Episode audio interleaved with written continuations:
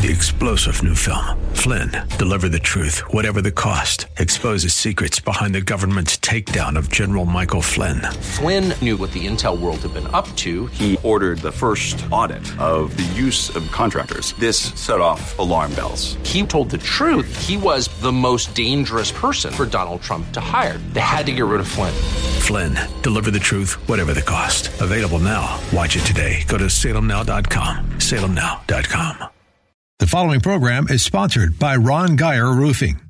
The Bible describes events that will mark the last days or end times. 2 Timothy 3:1 says, "This know also that in the last days perilous times shall come." Matthew 24:44 tells us, "Therefore you must be ready, for the Son of man is coming at an hour when you do not expect him." Bible teacher Ron Geyer leads us through scripture that will help us to remain strong in the Lord. End Time Insights with Bible teacher Ron Geyer starts now.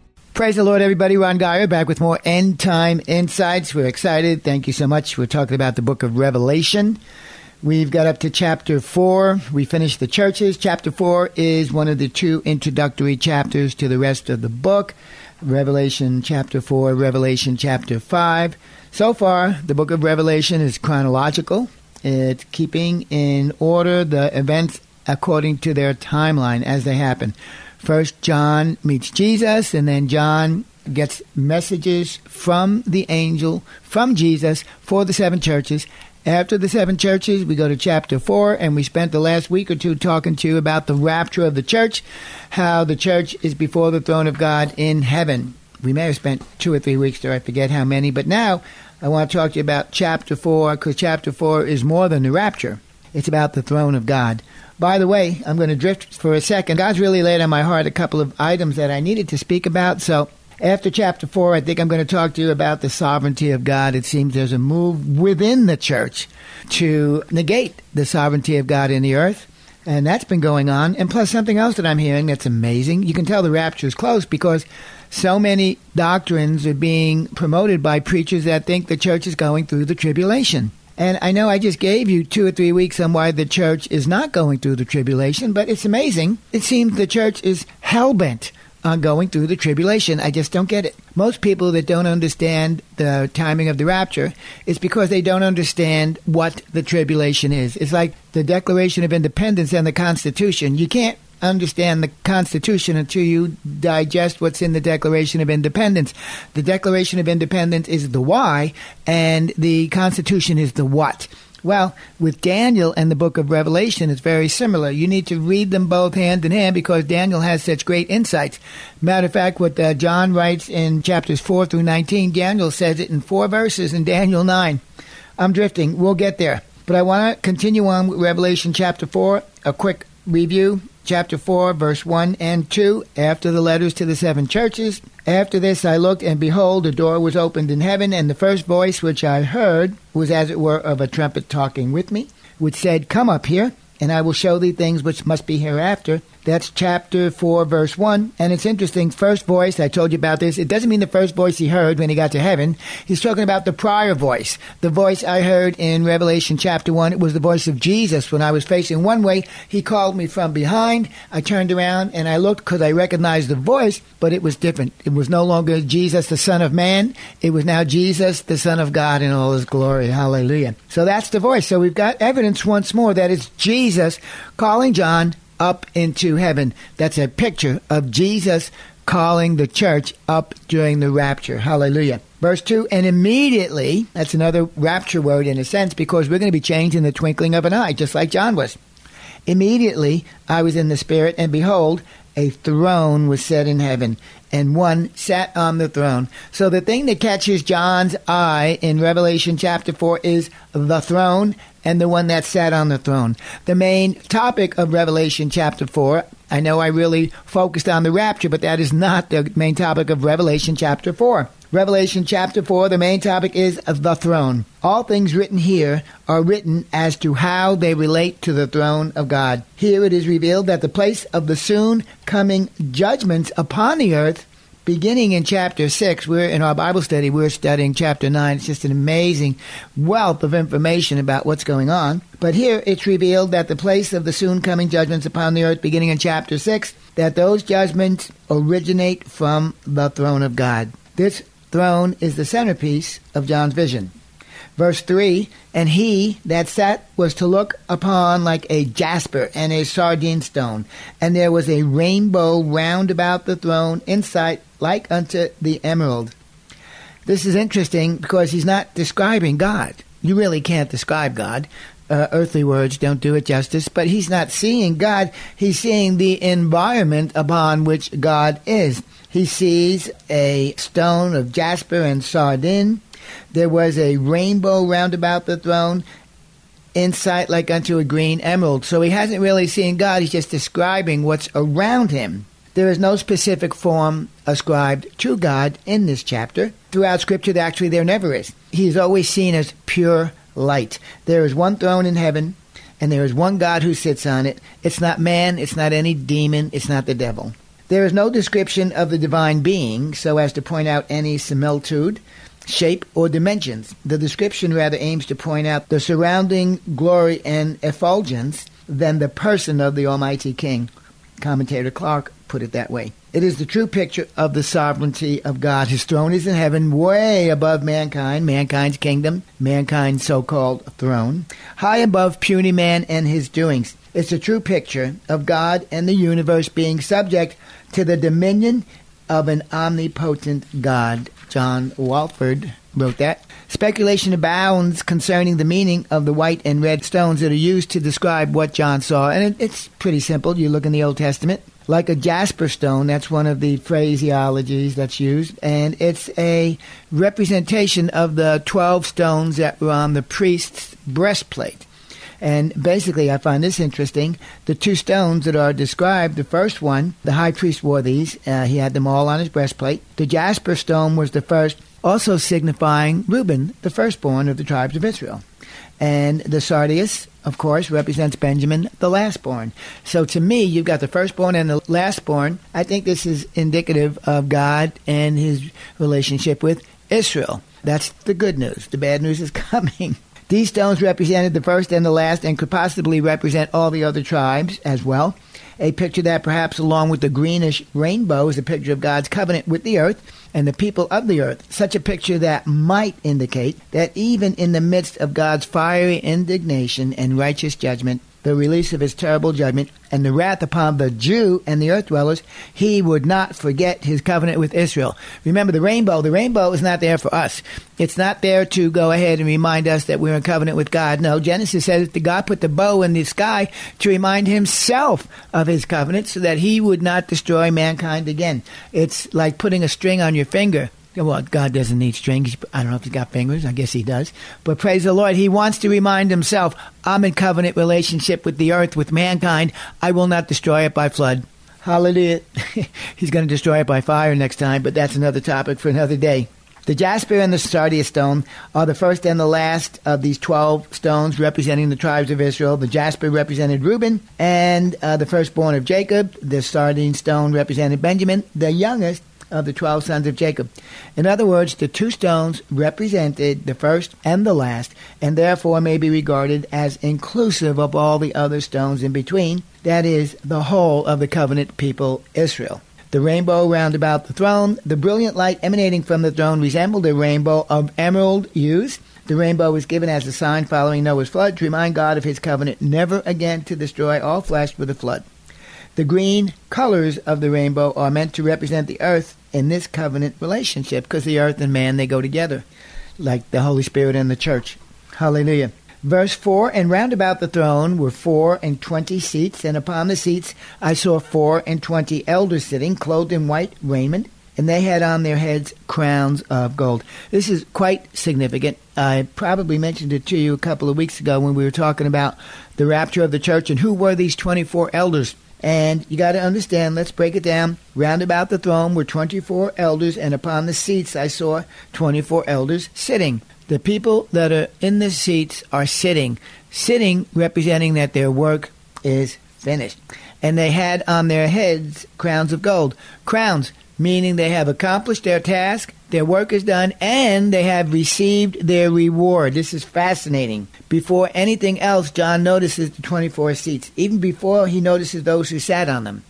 Seats, that's probably a poor translation. It really is thronos. And these are lesser thrones in the presence of the God on the throne, but they are thrones nonetheless. We're sitting, our work is done, we've got crowns, we have received our rewards. Many commentators say many things about who these elders are, but if we read on, we will see a Bible truth confirmed. The Bible usually interprets itself, and there's no question that that's what happens here. If we go to the next chapter, Revelation chapter 5, verses 8 through 9, they're singing a song. The elders, the angels are singing, and the elders sing their song. And the elders, in the singing of their song, they reveal to us who they are. And when he, the Lamb, had taken the book, the slain Lamb, when the slain Lamb had taken the book out of the hand of the creature, the four beasts and the four and twenty elders fell down before the Lamb, having every one of them harps and golden vials full of odors, which are the prayers of the saints. And they sung a new song, singing, Thou art worthy to take the book and to open the seals thereof. This is great. For thou wast slain and hast redeemed us to God by thy blood out of every kindred, every tongue, every people, and every nation. Right there, we have discovered both who the elders are and who they are not. They are being called out of every nation, every tongue, every tribe. They are Gentiles who have been saved. They are the church. And it's interesting because there's no reference to Israel there. Every one of them harps and golden vials full of odors, which are the prayers of the saints. They have redeemed us to God by thy blood from every kindred, every tongue, every people, and every nation. That is not Israel. The 24 elders are the church. They are the raptured church, the redeemed of the Lord. Nobody else. The Old Time Testament Jews were not redeemed by the blood of the Lamb, Jesus Christ, during this time. And it's fitting that they're before the throne of God the Jews have not received any reward yet. No, they're far from it.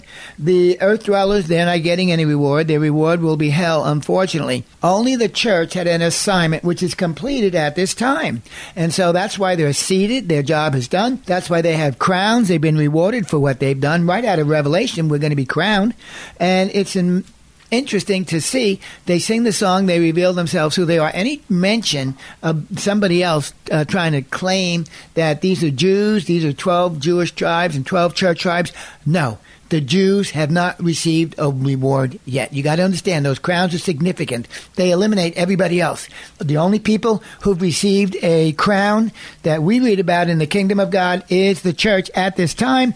It's significant that the church is seated before the throne of God before any of these seals, any of these trumpets, any of these golden bowls or vials are opened up, releasing the judgment of God upon the earth. No other group no Jew, no earth dweller has rewards at this time.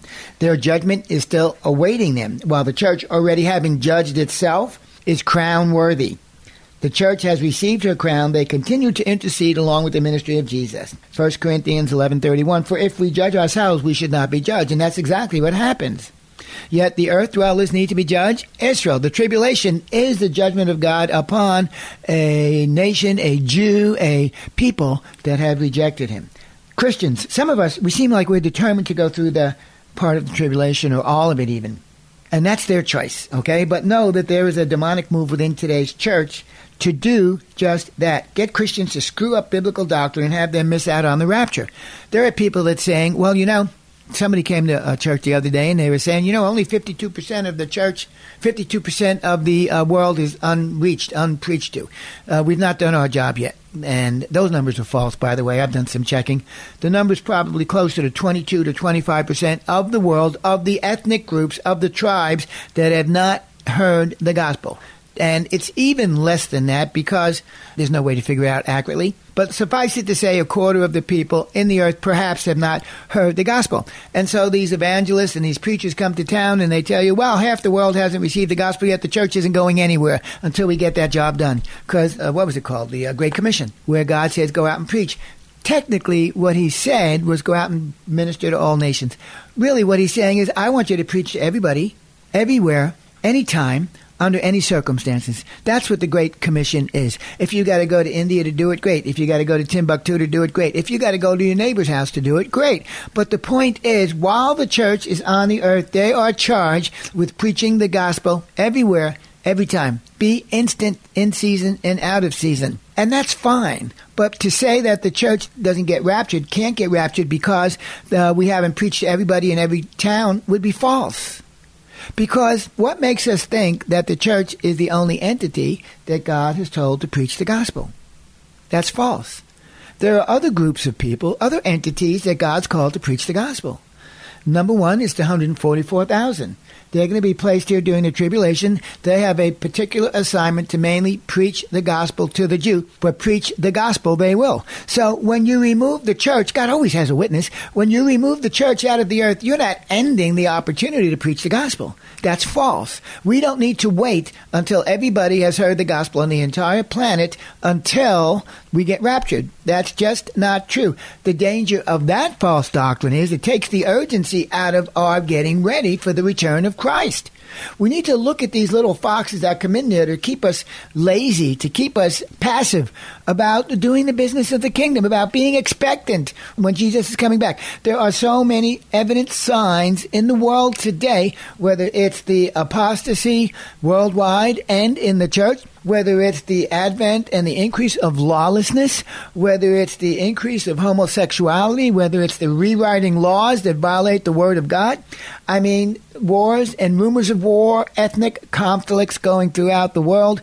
I mean, of the rebirth of Israel, May 14th, 1948. All of these are signs of an imminent rapture of the church. Whether someone thinks that we can't go until the gospel is preached to everybody, you've got the church preaches the gospel when they're left, when they get taken out, the 144,000 preach the gospel.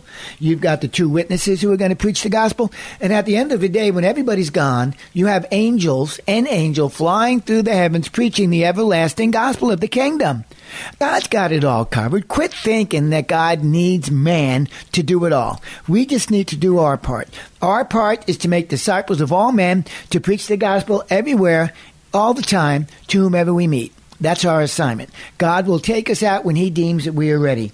You understand that? Very, very important. So we see that the church is already in heaven. Now we see that the tribulation is also known as the time of Jacob's trouble. That comes after the church. Revelation 4 and 5 reveals the story about uh, the church in heaven, about the slain lamb uh, who has a book to open up. I don't know. It doesn't tell you what book it is. I don't believe it's the book of life. I don't believe it's the book of remembrance found in Malachi 3. The book of remembrance, God writes in a book the conversations that we have one another about him. When we talk about him, he puts it in a book of remembrance. It would be like me meeting somebody and I want to talk about my family and I take out my wallet and I show them pictures of my wife and my children, maybe my car. but, but God doesn't use pictures, he uses words. And so he writes our conversations in the book of remembrance. I find that fascinating. And you'll see where he used it when he was talking uh, to the devil about Job. Have you not seen my, my servant Job? And it's really interesting. That's why we saw it in the book of Kings when Mordecai, uh, his name was found in the book of, of the kings when Esther wanted to go to bat for the Jews. And we saw the king was reading one night. God caused the king to be reading. And he opened up the book of the kings, and sure enough, there was the uh, tale about the deeds that Mordecai did. Just really interesting stuff. Understand, though, that once again, the tribulation doesn't show up until Revelation chapter 6, verse 1. So one cannot fully understand the timing of the rapture without knowing what the tribulation is. The tribulation is the judgment of God upon a people that have rejected him, both Jew and Gentile. If you have accepted his Messiah, then you don't belong in the time period that's called the tribulation. It is not for you. Remember when we talked about Second Thessalonians chapter 2 and it refers to the fact that the Antichrist, something is restraining him? Something is restraining him and he will not be revealed until his time.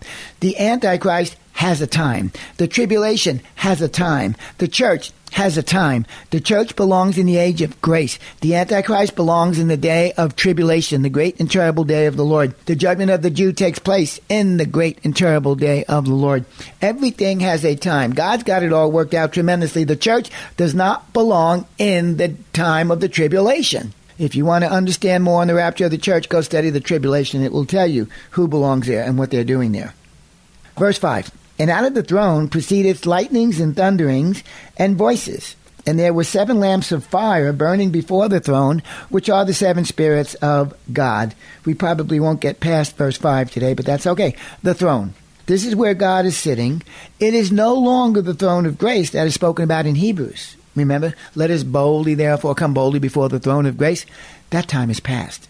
Now, this is a throne of judgment and wrath. How can I say that? Because out of the throne proceeds lightnings and thunderings and voices. That sounds an awful lot like uh, Mount Moriah, was it? When Moses went up to the mount and you saw the anger and the fury of God. It's very similar. To, oh, I even wrote that down. This throne is the throne of judgment and wrath. Lightnings and thunderings is the same description when God um, was on Mount Sinai with Moses. God is revealing himself in this scene as the ruler of the universe. I love it. God is revealing himself in this scene as the ruler of the universe, ready to make the universe right once more through a magnificent display of his holy anger and power. Lightnings and thunder are just the prelude for what is about to come. The seven lamps are fire burning. These are representative of the seven spirits of God. Actually, they are the seven spirits of God, or more specifically, they are the representation of the ministry and the anointing upon the Lord Jesus Christ and the fullness of the Holy Spirit upon his church.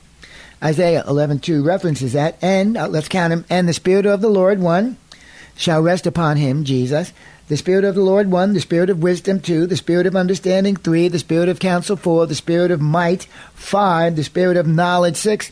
And the Spirit of the fear of the Lord. All of these are the manifestation of the Holy Spirit upon Jesus Christ, which is also the same manifestation upon His church. So, so far in the heavenly scene, we've got God on His throne in judgment and wrath. We see the 24 elders sitting on their thrones in their robes of righteousness, finished from their labors, their earthly labors, victorious and overcoming, wearing their crowns. So you've got the four creatures also. Where am I? You've got the four creatures, and we see the Holy Spirit of God in his fullness with Jesus upon the ministry. Remember, where the Holy Spirit is, the church is. Where the church is, the Holy Spirit is. When the Holy Spirit came to the earth in Acts uh, 2, where, where did he go? Did he go upon Rome, the powers in Rome? No. He went to the church. He baptized the church in the Holy Spirit and fire, just like Jesus promised. And then earlier in John 15 and 16, I think, Jesus said, I'm going to give you the Comforter. He will never leave you. He will never leave you. Lo, I am with you even until the end of the age. So, where the Holy Spirit is, the church is. Where the church is, the Holy Spirit is perfectly fitting in, in Revelation chapter 4. You've got the seven spirits of God in heaven, the Holy Spirit, and you've got the church in heaven. They belong there. They go together. If the church is in heaven, the Holy Spirit has to be in heaven because he's in the church. If the Holy Spirit's in heaven, the church has to be there because the Holy Spirit's in the church. You've got to understand. It's like soup and sandwich, like bacon and eggs, like peanut butter and jelly. The Holy Spirit and the church, the church and the Holy Spirit. In addition to that, you've got John. Did Jesus leave John on the earth to look up into heaven for the vision? No. Jesus said, John, get up here. Where John goes, the church goes. John is representative of the church all the time. And we see the Holy Spirit of God in his fullness upon Jesus and his ministry. During this time, basically, the, the age of grace is over. When people get saved through the Holy Spirit and the preaching of the 144,000 and whoever else gets saved and the two witnesses and the angels, they will not be infilled with the Holy Spirit of God like we did. They will not be baptized in the Holy Ghost and fire. If that was the case, then they would still be restraining the enemy, but God has to remove them so that the enemy can do his, his dirty works, so that the enemy can do what God needs him to do people will still get saved. You can't get saved without the Holy Spirit of God. He's the Spirit of adoption, whereby we cry, Abba, Father. But it's going to be going back to the days when the Jews and the Holy Spirit came upon them for God's purpose, and then He left. There will be no infilling of the Holy Spirit upon tribulation saints. Well, we're running out of time. I want to pray for you guys. I hope you're enjoying this. You know, if you have any questions, you can email us at gospelguy at comcast.net, G O S P E L G U Y at Comcast.net. We love you guys. We appreciate you guys. We pray for you. We pray the Holy Spirit of God and fire over you. We pray your peace, your wisdom. We pray the mind of Christ in you and out from you in the name of Jesus. Amen. Thank you for joining us for End Time Insights with Ron Geyer. Listen again next Sunday night at 8 on 100.7 The Word, where faith comes by hearing. You can also listen to the podcast of this program by going to kkht.com. If you would like to contact Ron, email him at gospelguy at comcast.net.